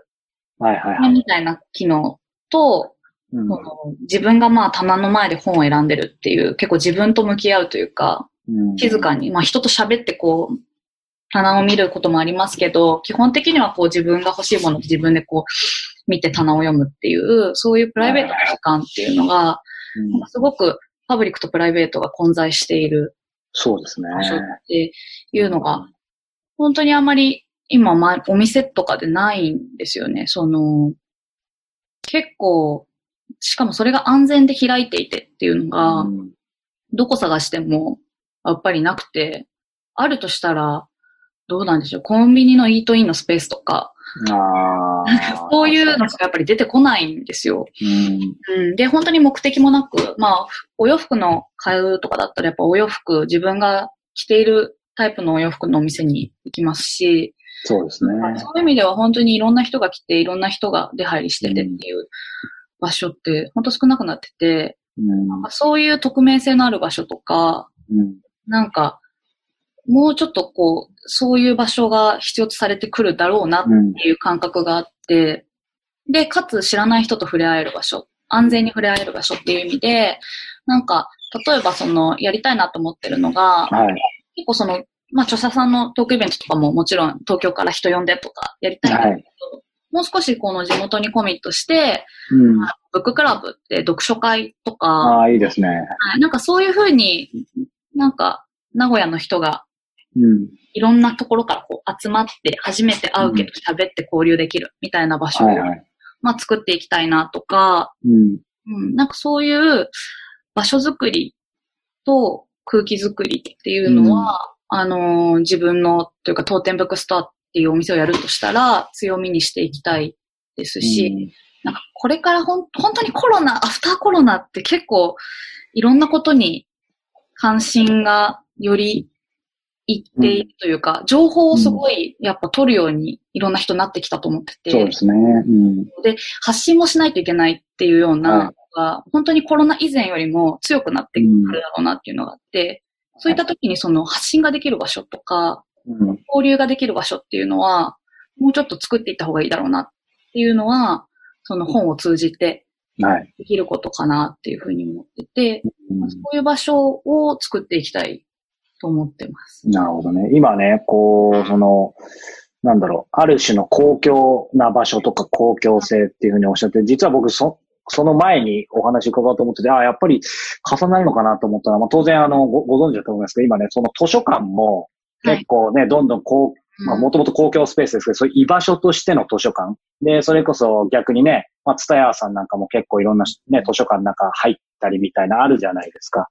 だから、そのアプローチは違えど、まあ、すいません。あの、似てるって言うとちょっと、それは違うってあるかもしれないですけど、でもなんか、その手法は違うけど、居場所としてとか公共性とか、その、その中でこう逆にプライベートな空間みたいな過ごし方みたいな、なんかそこはちょっと通ずるのかなっていうのはちょっと思ったんですけど、ただまあ図書館とね、書店でできることってやっぱりまた、まあ当然うんね、買うこともできるし、また違うのかなとは思ったりもしてるんですけど、その辺図書館とかとの、あー。うん、結構やっぱ違うとは思います。あの、うん。うん。私がやりたいのは新刊の本屋さんなので、はいはい。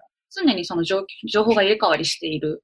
はいはいはい。っていう意味では、あの、やっぱ図書館のものの本の置き方、図書館って本当に自分がこういうこと調べたいって思った時にい行ってやっぱアクセスする場所だと思うので。そうですね、確かに。はい。でもそういう意味では、偶然、あ、こういうのに私興味関心があるって気づけるのは、やっぱ新刊のお店の方がうん。多いかなとは思うので、うんそういう意味では、図書館と本屋さんの使い方って違うなと思う。確かに。その新刊っていう意味では、そう、これも聞きたかったんですけど、そうすると割とこう、まあその広さにもよるよると思うんですけど、ある意味、あれですか、新しい本、そのオーソドックスな感じでラインナップするんですか？それがやっぱりね、こう小さい書店だとよく今言われるもうすごい専門的によるとかって結構多いじゃないですか。結構やっぱり、あの、また新刊のお店と古書うんでもちょっと違くて、はい。古書店だと結構店主がやりたいお店というか、店主が好きなものにより偏れるお店になれるんですけど、それはあの、世の中のすごい数の本のこのテーマだけを集めることができるっていう意味で、うん。はい。だけど新刊は本当にいろんな情報から取捨選択して仕入れてくるっていう意味では、なんか、古書と新刊は結構違って、で、えっ、と、質問何でしたっけ？その新刊の中でも、新刊の中でもというか、いわゆる、まあ、古書と新刊もそうなんですけど、いわゆる専門書、例えばデザインならデザインだけの、もう、デザイン書だけの本屋とか、はい。その辺の、つまりジャンルというか、その辺はどんな感じなんですか？ジャンルは幅広く置きたいと思って、やっぱその土地に合わせた売り場作りをしていきたいので、はい。あの絵本も置きたいですし、うん。あの文芸、シーカー、はい。ビッグ、まあ実用書料理書とか、うん。そういったものも置いていきたいと思ってるんですけど、その、まあ、ある意味一般的なお店で見られるようなうん。発見できる本や本とか、初めて見た本ってどこから仕入れてるのみたいな本の割合は、うん。だいたいまあ、結構オーソドックスな、オーソドックスというかまあ、一般的な本屋でも見れる本が6割ぐらい。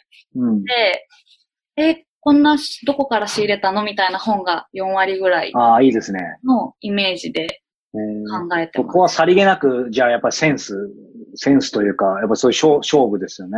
そうですね。うん本当に上手だなって思うのはやっぱり、あの、本屋タイトルさんとか、あのうん西荻窪にあるタイトルさんとか、はいまあ、SPBS さんとかもすごいうんですし、あの、カモメブックス、まあ、前職のところのカモメはい。もやっぱすごい、うん、う、うんん。選書がすごい丁寧だなって思いますね。そっか。うんその、まあ本そのものもそうですけど、なんだろう。いい意味でなんだろうな。まあそのスペースも当然限られてるからね。あの、まあ著者さん呼んでイベントとか、その地元でこう読書会なんかっていうのはありましたけど、それ以外に、まあ本当そこもある意味、こう誤解をするずに言えばその書店なんだけど、その場所っていうのを逆にありきで今打ち出して、やっぱり例えば、まあ月並みですけどカフェがね、あっうんてそれがメインでとか、まあ、なんだろう、場所っていうことを打ち出すならば、究極的には、まあもちろん本も売ってるけど、他のものが全然メインであってもいいとか、なんかその辺のユニークさっていうのは別に、そっちはあんまりいかなさそう。やっぱり本で勝勝負っていう言い方がいいのかわかんないけど。と思います。うんそこはあの、本当に経営面必要なものは入れる。あ、うんそれはちょっとドライすぎますね。あの、そのうん地域に合ってれば入れたいです。うんうんうん、カフェもやっぱり、ああ、なるほどね。はい。でもやっぱその、本と違ってコーヒーとかは毎日飲んでもいいはい。ので、毎日来やすいので、うんそういう意味では、もしそのあたりにそういうスタンドコーヒーみたいなお店がないんだったら、やりたいなとか、うんそういうのはありますね。あと、生活雑貨とかも、うんうんうん。うんなんか、ちょっとあると嬉しくなるスプレー、スプレー、スプレーっていうか。香りとか、うん、そういったものは扱えたらいいなと思います。うんなんかいい意味で、もちろんね、あの本があの一番メインですけど、やっぱりその入ることによって気軽に入れて場所で、かつご機嫌になってね、出てこれるっていう意味では、なんかそこにこう、適すればなしじゃなさそうですね。なんか将来的には。そうですね。まあ、ただ本当にどっちも中途半端にはできないとは思います。まあ確かにそうですよね。結構まあ大変だろうなと思うんですけど、うんうんまあ、すある、でも楽しそうだなともうん思いますね。これちなみに、まあ僕の自分のセンスは、あの、棚に置かせてもらいますけど、やっぱりまさに今の話聞くと、まあ本を選ぶね、あのーまさにそこも目利きというかセセンス、選書のセンスだと思いますし、その店の外観なんかも全部もそうだと思うんですけど、そこはやっぱりね、今までずっと積み重ねてこられたものがあるので、あの、素晴らしいものになるのかなと思いつつ、なんかさっきこう、好きな本屋さんとか、こう、まあいろんな影響を受けた本屋さんいっぱい伺いましたけど、僕は知ってるものも知らないものもありましたけど、こう、ちょっとこう視点を広げて、今その日本の中で聞いてはいきましたけど、なんか海外の本屋さんでこういうとこすごい、まあ別にそういう本屋さんにしたいとかじゃなくてもいいですけど、すごい好きな本屋さんとか行ってみたいとか、いつも海外行くとここ行くみたいな、なんかそういうのってあるんですか？あのニューヨークに去年、一昨年、あの、本屋さん巡りをしたんですけど、おー、素晴らしい。その時の Books Are Magic さん、 Books Are Magic さんって言うと変ですけど、 Books Are Magic っていう本屋さんが、はあの、ブルックリンにあって、はい。あ、ブルックリン行ったけど逃したな。あそこすごい良かったんですよ。へえあそうなんだ。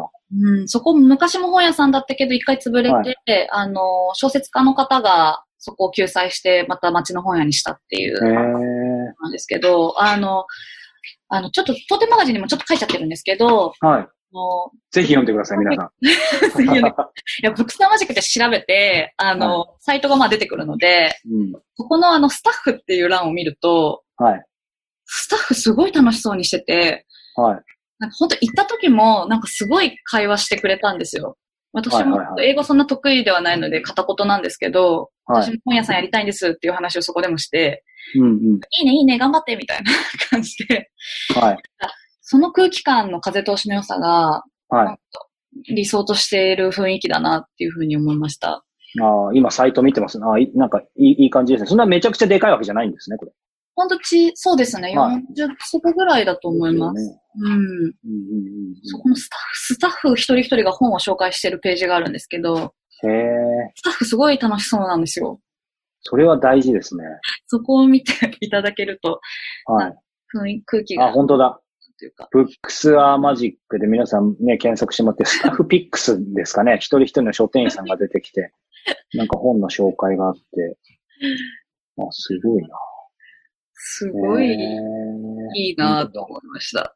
もう本読んでなくてもなんか楽しそうですね、確かに。うんそうあげてるの。しかも多いな、書店員さんってこういる。そう、多いですよね。うんうん。まあ、アメリカはちょっと本の流通も違ったりとかして、はいはい。利益率も良かったりするんですけど、あ、そうなんだ。へえ。とか、あとは、あの、よく皆さんも、こう、トートバッグ持ってると思うんですけど、ストランドブックスっていう、はい。ストランドブックスとは、ストランドって書いてあるトートバッグがよく日本でも意識すると見かけることすごい多いんですけど、あそこもすごく良かったです。うんうんうんというのもなんか、夜の8時ぐらいに、本当閉店間際に行ったんですけど、はい。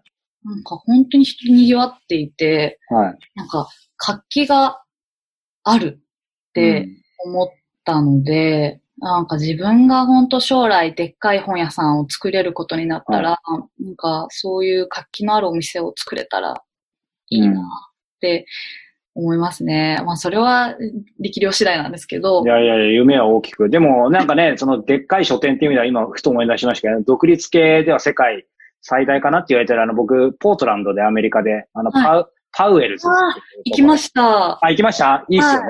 あそこもでかかったです。そうそうそう。なんか村上春樹さんなんかも行って、なんかそこで自分の本が積んであって、見てたらサインさせられたってなんか書いて そうそうそう。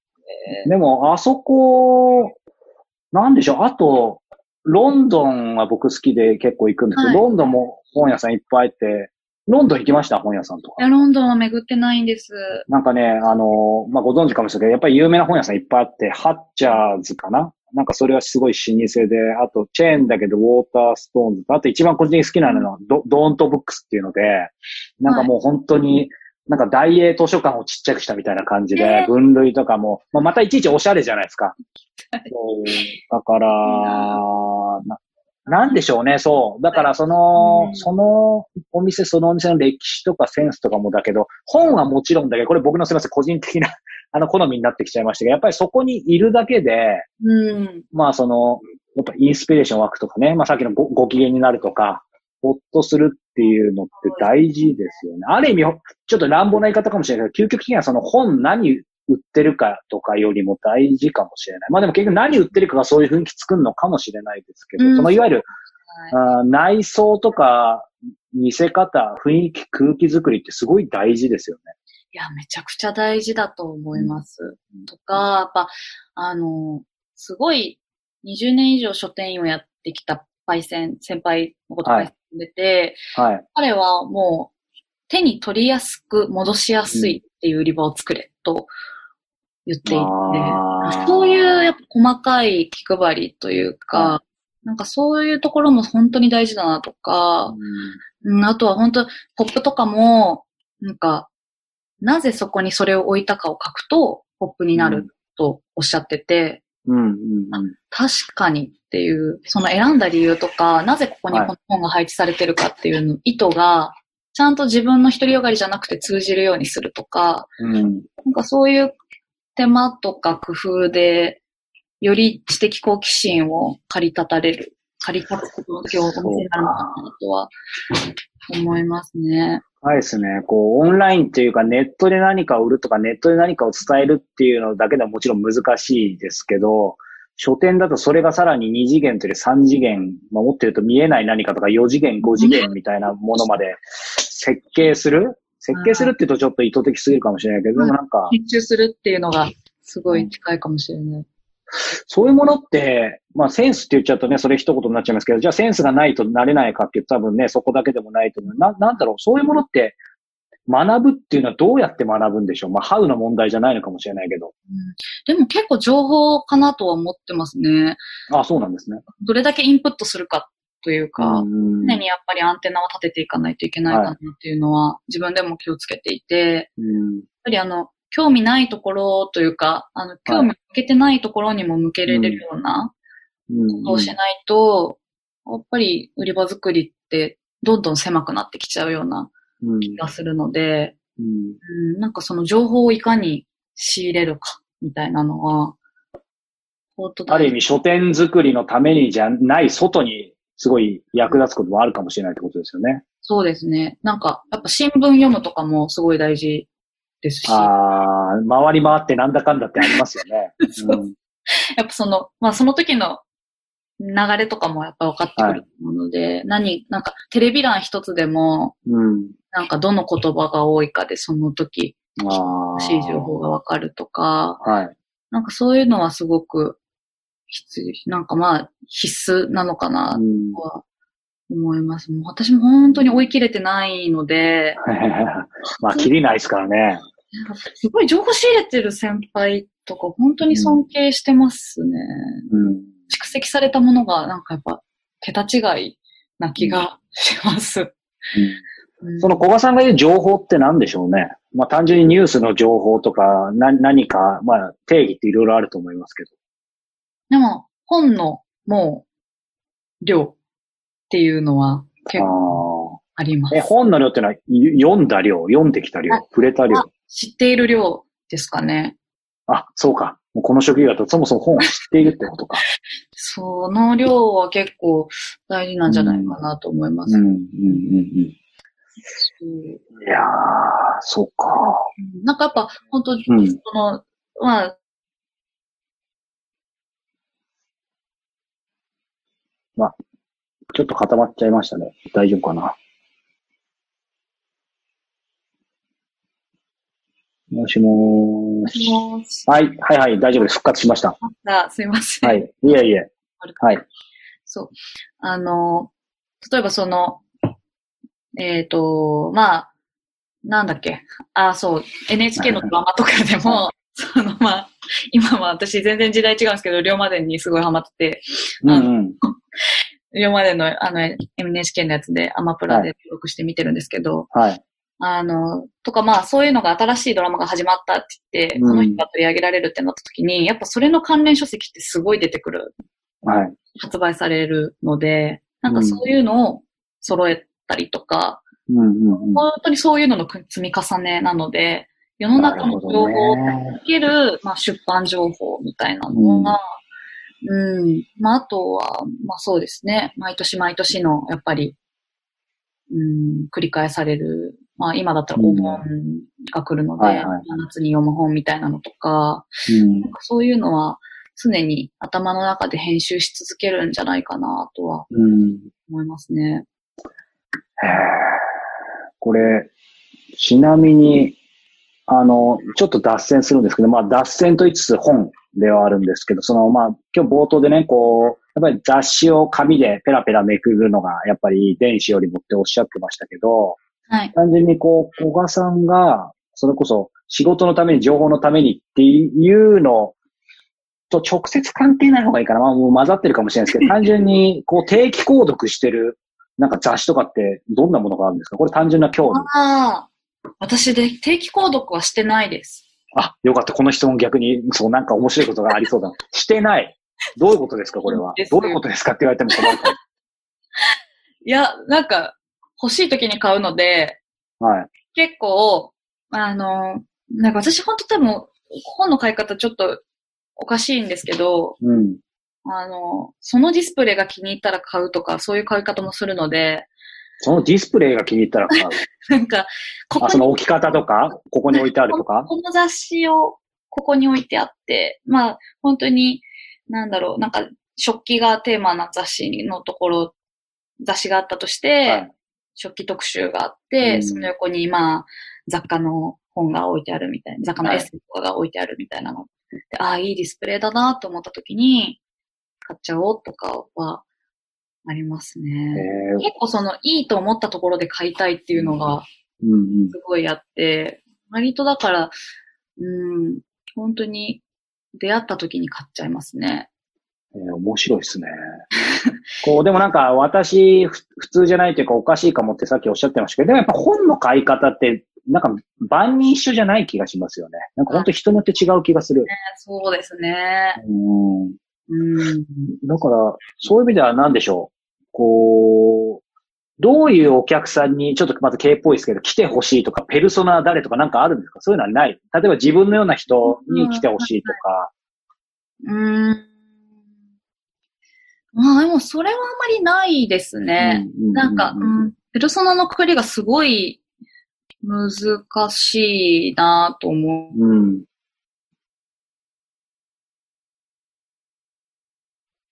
また少し固まっちゃったかなどうでしょそう、なんか、あ、うあ、復活しました。大丈夫です。なんかすごいはいモーションタイプの接続があんまり良くなくて、あ、大丈夫です。はい。次回は、あのね、えー、当店ブックスの超高速、ブロード、ブロードバンドじゃないかも。ブロードバンドじゃ高速じゃないか。い。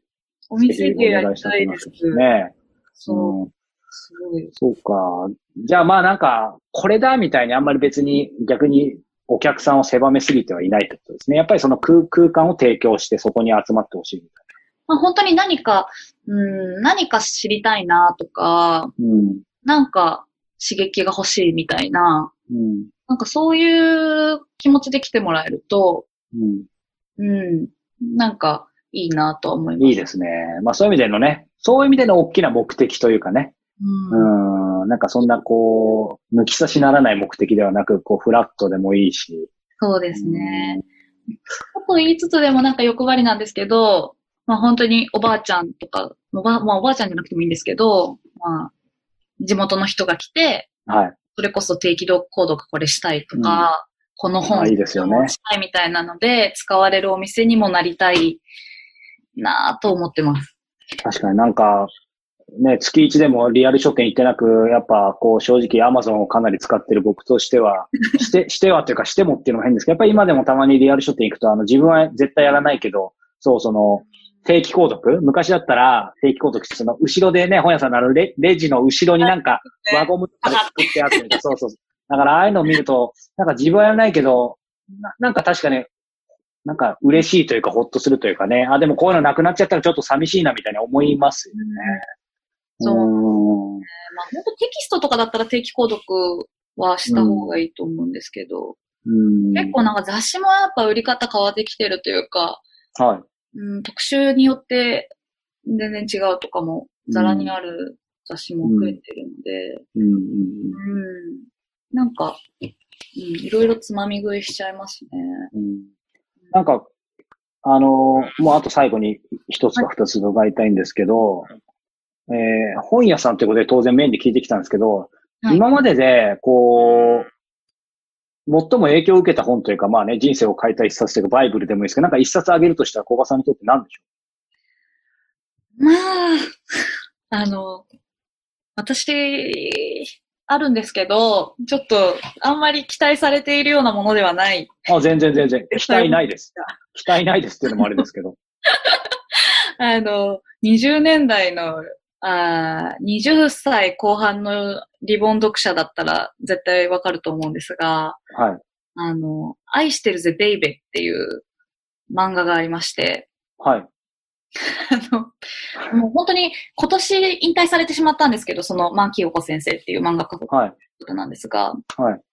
あの、彼女の作品がすごい好きで、はい。で、私がこんなに漫画にハマったというか、うん、なんか、漫画の表表現というか漫画ですごい考えさせられることが多かったっていうのへが、ーその愛してるぜベイベーっていう漫画で、なんか本当に少女漫画なんですけど、少女漫画の枠を超えた社会問題に結構触れてすごい。か、なのにすごいライトで読みやすくて、なんか、可愛いっていうのが、本当にあの、一番読み返してる漫画。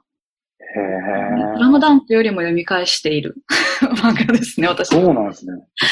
まあ、スラムダンクもすごい大好き。じゃあ僕が、僕が読むのもありですか？あ、もう全然全然。ありへてかなんかもう、そう、王道なんですけど、その恋愛の感じは。王道なんですけども、本当に、あの、高校生の男の子が、いとこの5歳の女の子を育てるという、はいその顔お母さん代わりになるっていう話なんですけど、なんか初っ端からお父さんが蒸発したっていうワードが出てきて、あら。蒸発って何って子供ながらにうん。思った記憶があるんですけど、まあ本当に結構本当人の優しさとか、はい。か、うん損得考えない付き合い方とか、ううん。なんか素直に言葉を発することとか、なんかそういうのをすごい教えてもらった漫画。ねですねうんえ。ちょっと、近日にこっそりリアル書店に行って、愛してるぜ、ベイベーを。はい、ちょっとチェこックしてみれ大て。好きなんで、そう。気になるな。ちょっとチェックしてみます。ありがとうございます。えあの、今、そう、なんかその、本に対する思いも当然、ね、今の一冊この本の中でもすごくなんか嬉しそうに話してたんで、これ意外とというか、その、ね、将来というか、近、近未来に近日開くであろう書店、もしくは将来的かもしれないですけど、その書店が本作るとかはないんですか？あ自分のところ。ああ、私も作りたいですね。作りたいですけど、あ、インターネット繋がってるか。あの、繋がってます。大丈夫です。一人でやるってなると結構大変だなと思っていて、うんでも余裕が出てきたら、余裕というかその回せるようになってきたら、作ってみたいなっていうのは、やっぱりありますね。どんな本作りたいとかあるんですか？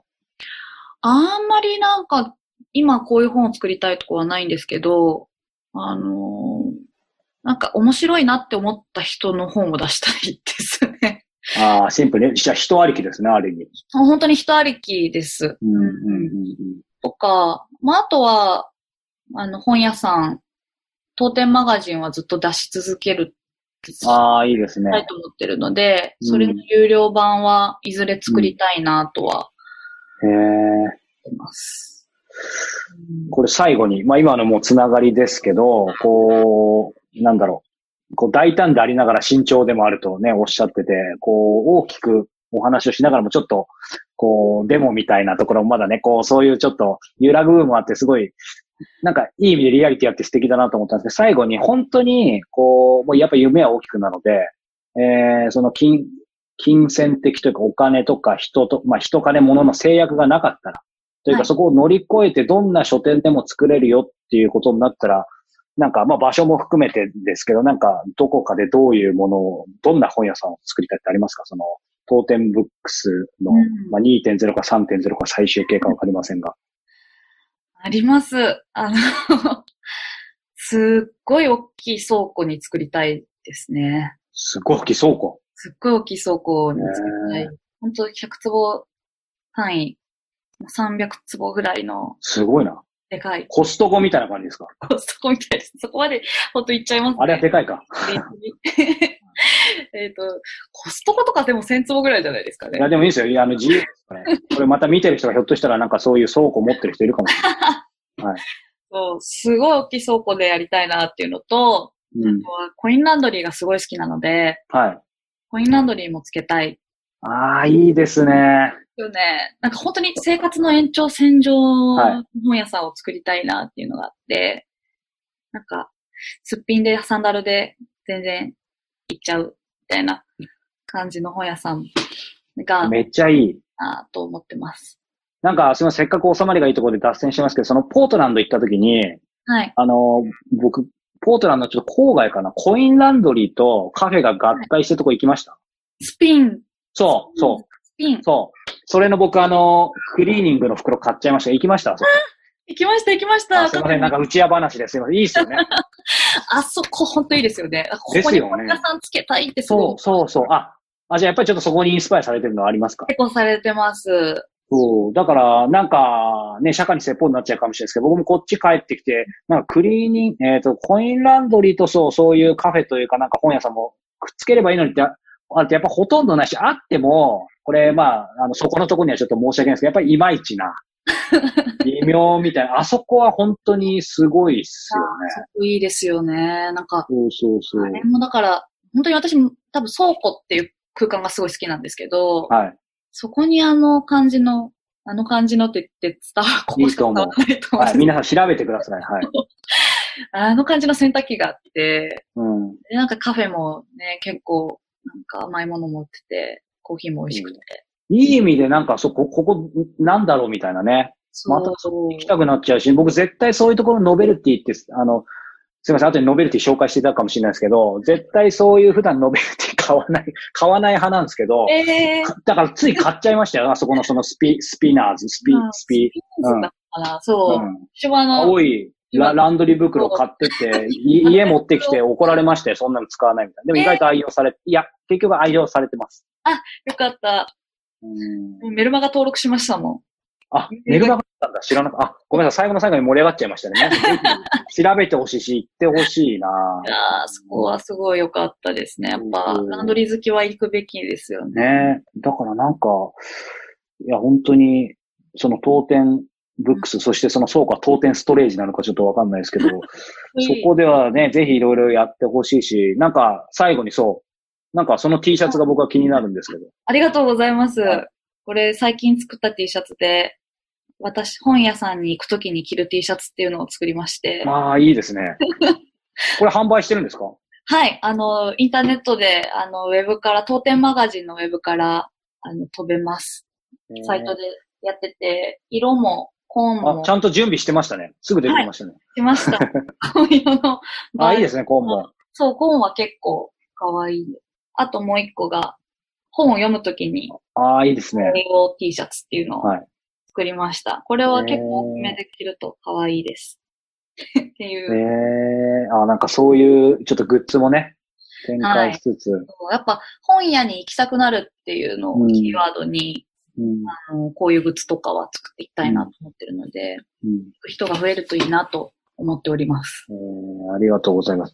さあ、気づけばですね、まだまだお話がかかっていたいんですが、あっという間にまた90分過ぎてしまって、ありがとうございまあっという間だったんですけど、これ最後になんですけど、はいこれ見た方、まあ、あのね、あの、本屋さんは、まあ、えーこれから、えーまあ、近い将来というふうに、あの、お待ちしてますが、こう、なんだろうな、うーん、この、古賀さんのやってらっしゃることにちょっと触れてみたいとか、まあ、あとね、えーまあ、本当どんな方が見てるかわかんないので、具体的になんかちょっと応援したいとか、サポートしたいとか、まあ、まあ、とにかくコンタクト取りたいとなったらどうすればいいんでしょうね。す。はい、えっと、当店マガジンという名前でホームページを作っていて、はい。あの支援もししていただける方がいらっしゃったら、そこの、えっ、と、トップページから、あの、はいアクションができるようになっております。で、あの、生々しいんですけど、講座も書いてあります。銀行講座もはい。いやいや、大事ですよ。いただいております。